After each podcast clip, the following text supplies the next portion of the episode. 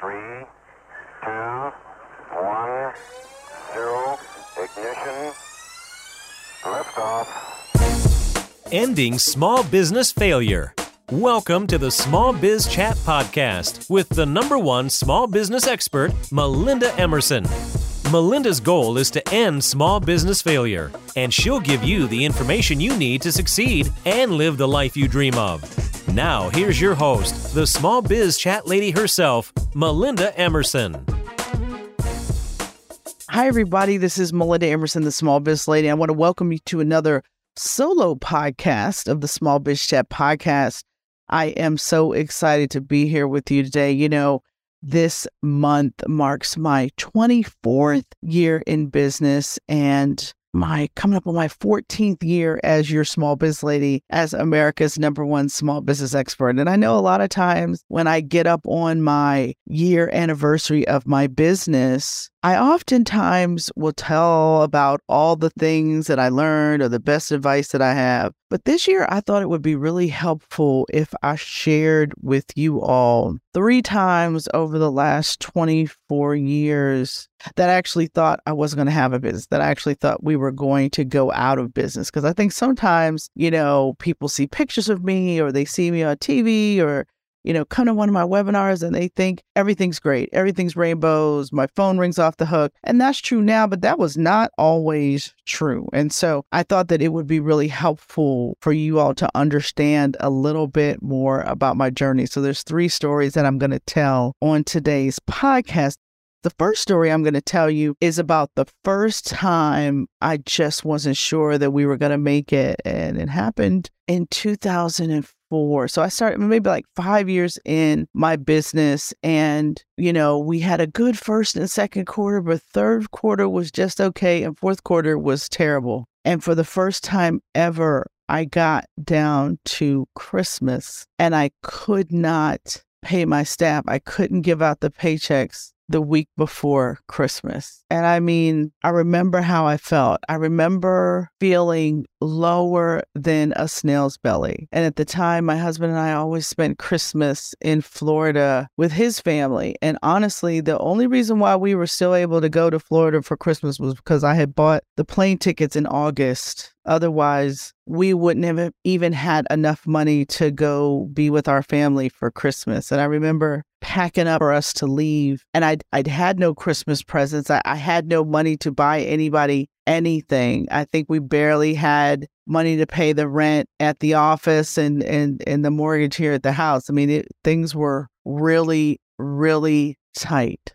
and I wrote out all of the payroll checks. I signed them all and I gave them to my assistant before we left. And I said, You can't give these to anybody, but I want to at least sign them just in case some miracle happens and I can actually pay everybody. And I just remember getting on that plane and feeling like I had a F in black marker posted on my forehead. I mean, I felt bad. I felt like a failure. I felt like I had let my team down. I was showing up for my favorite holiday with no presents for anybody. I mean, it was just really bad. And so we finally got to Tampa. We landed. We were in the baggage claim waiting for our bags to come. And my cell phone rang. It was one of my clients uh, from Verizon, actually. It was one of my clients. And he said, Hey, Melinda, I've got this project that I want you to do for me in January. And I'm thinking to myself, Lord, are we even going to still be in business in January? Because I had no money and, no, and none even coming in. It wasn't like I was waiting on a check. There, there was no check coming. And he said, But listen, I got to get this money out of my budget. So for before the end of the year, they're going to take it back. So I'm going to wire to your account $40,000 and we can settle up later, uh, you know, with the proper paperwork and everything. Just know you owe me a project in January. Would that be okay? And he will never know that he saved us. But that Christmas, we got saved by a client who had to get the money out of his budget before the end of the year. And it and it saved us. It, it saved Christmas for us. It saved Christmas for my staff. And I remember being like, you know, that could not be anything but God that just saved us. But, you know, over the years, there's been so many sort of like really, really close calls like that. It, you know, a year later in 2005, I got pregnant with my son, ended up on bed rest for six months. And I, you know, back then, Wi Fi wasn't in everybody's houses. I basically got sent home and I was at home. I had a Palm 3 cell phone trying to run my business. And you can imagine it didn't run so well. I also was the number one rainmaker salesperson in my business. So when I got pulled out of my business, there was a couple of things I learned from that. Number one, that you have to have someone selling in your business other than you. Number two, I had built a culture of I made all the decisions and everyone had to come to me to get decisions made. So when I wasn't there, I hadn't built a culture of people proactively thinking and doing things. I built a culture you had to come ask mama. I, you know, I had a bunch of doers. I didn't have any thinkers working for me. And I realized that I had made the number one mistake in business. I had built a business that couldn't run without me. And I swore that I would never, ever run a business like that again. And that's actually what led me to become the small business lady in the first place. Cause I said, my gosh, I really would have run my business better if I had had better advice. But back then, there wasn't anybody really giving small business advice, not in mainstream media, like where you would really see it. I mean, certainly Michael Gerber had written the E Myth and stuff by then, but real advice on what to do, how to handle things, you know, what kind of workers you really needed, you know, that kind of stuff. And and I realized that there was an opportunity for me to help other people not make the mistakes that I did. After I had my son, I ended up shutting down my office in the city moving to a more economical office out in the county because the taxes in the city of Philadelphia were killing us. But I also realized that I wanted to change my whole business, my whole business model. And we, you know, stopped doing just videos and websites at that point. I had read a trade journal talking about social media and how it was going to be the next big thing. And I decided to push all our chips in that direction. But it took about a year to make the transition. It took about a year for our customers to be like, oh, yeah, social media. So we still had to do projects I didn't want to do for cash flow purposes until we could do the projects that we wanted to do that we knew were going to be the future of our company. And so that happened in 2005. And by the way, my son wasn't born until December of that year. So I spent that whole summer, fall, winter pregnant. So that wasn't super fun. but my son got here. He was great. He's healthy. And, but that was another really, really expensive, expensive lesson that I learned. And another lesson that I learned very early on in my business, when I first started my company, Quintessence Entertainment Inc., I actually had a business partner. And she was actually a colleague that worked with me at the television station. And the reason why I brought her on as my business partner was because I thought I needed her. I had convinced myself that she was older, she had more credentials, she had won an Emmy. And I was like, ah, you know, I need her credentials to make my business credible. And so I was working really hard. I was single, she was married, she had a little kid.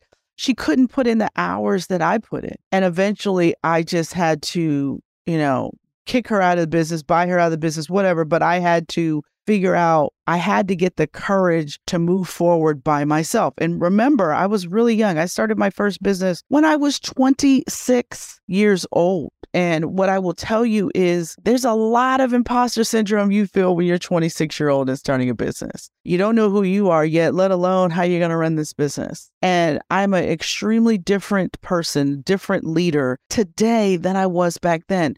I was, you know, probably a coercive leader would probably be the best way to describe me. I certainly at one point was called Captain Bligh by somebody. You know, I think that over time, once you get more confidence in yourself, you don't have to feel like you have to have all the answers, like you have to make all the decisions. But the one thing you have to do is be willing to bet on yourself, be willing to believe in yourself. And sometimes when everyone else thinks you're crazy, like they they like they're going to think you're crazy for quitting your job in the first place to start a business.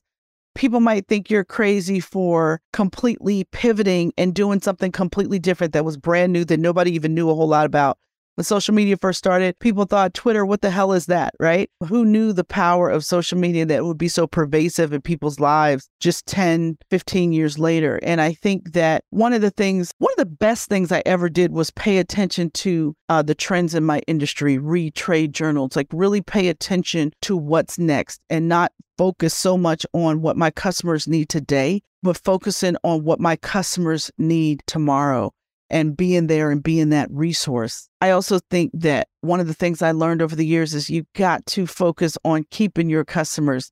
Keeping your customers is far less expensive than going out here and getting new ones. I've always known about the power of branding and messaging because I, I am a journalist and communications person and marketing expert by background. But I think it's deeper than that. I think it's about pricing and it's about positioning before it's even about pricing. It's like, who do you want to be? Are you the luxury provider? Are you the middle of the road provider? Or are you the the low cost volume provider? All of those business models make money. You just have to figure out which one you're going to be. And sometimes you have to change. Sometimes you were the volume provider. Now you want to be the luxury provider that's okay, but you have to be intentional. You can't be a little bit in. You always have to be all in. And I think the other thing is is that my faith has always carried me through. There's many many years I worried myself to death about this business. I wore out the carpet in my bedroom worrying about this business. I gave myself acid reflux and, and irritable bowel syndrome worrying about this business. And what I will tell you is that my life got so much better when I really, really relied on my faith and stop leading with worry, instead, leading with faith. And I will tell you that every time I get worried about something or worry about a check, I swear to you, a check shows up or an opportunity shows up. And so, what I just want to encourage you is that you don't get to 24 years by yourself. You get to 24 years by learning the lesson the first time so you don't have to learn it again.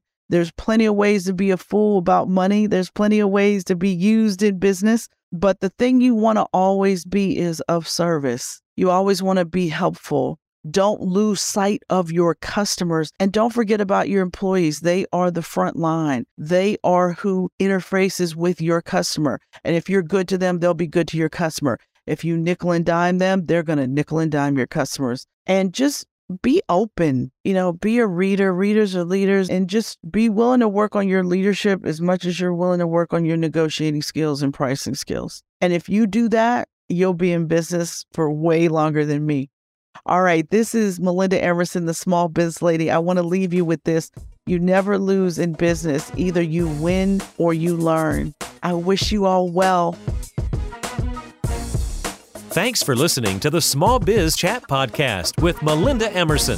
Subscribe to this podcast wherever you listen to podcasts and join us next Wednesday for more fantastic information and interviews. You can find more sources and small business success strategies by visiting Melinda's website, succeedasYourOwnBoss.com. Thanks again for listening, and we'll see you next week.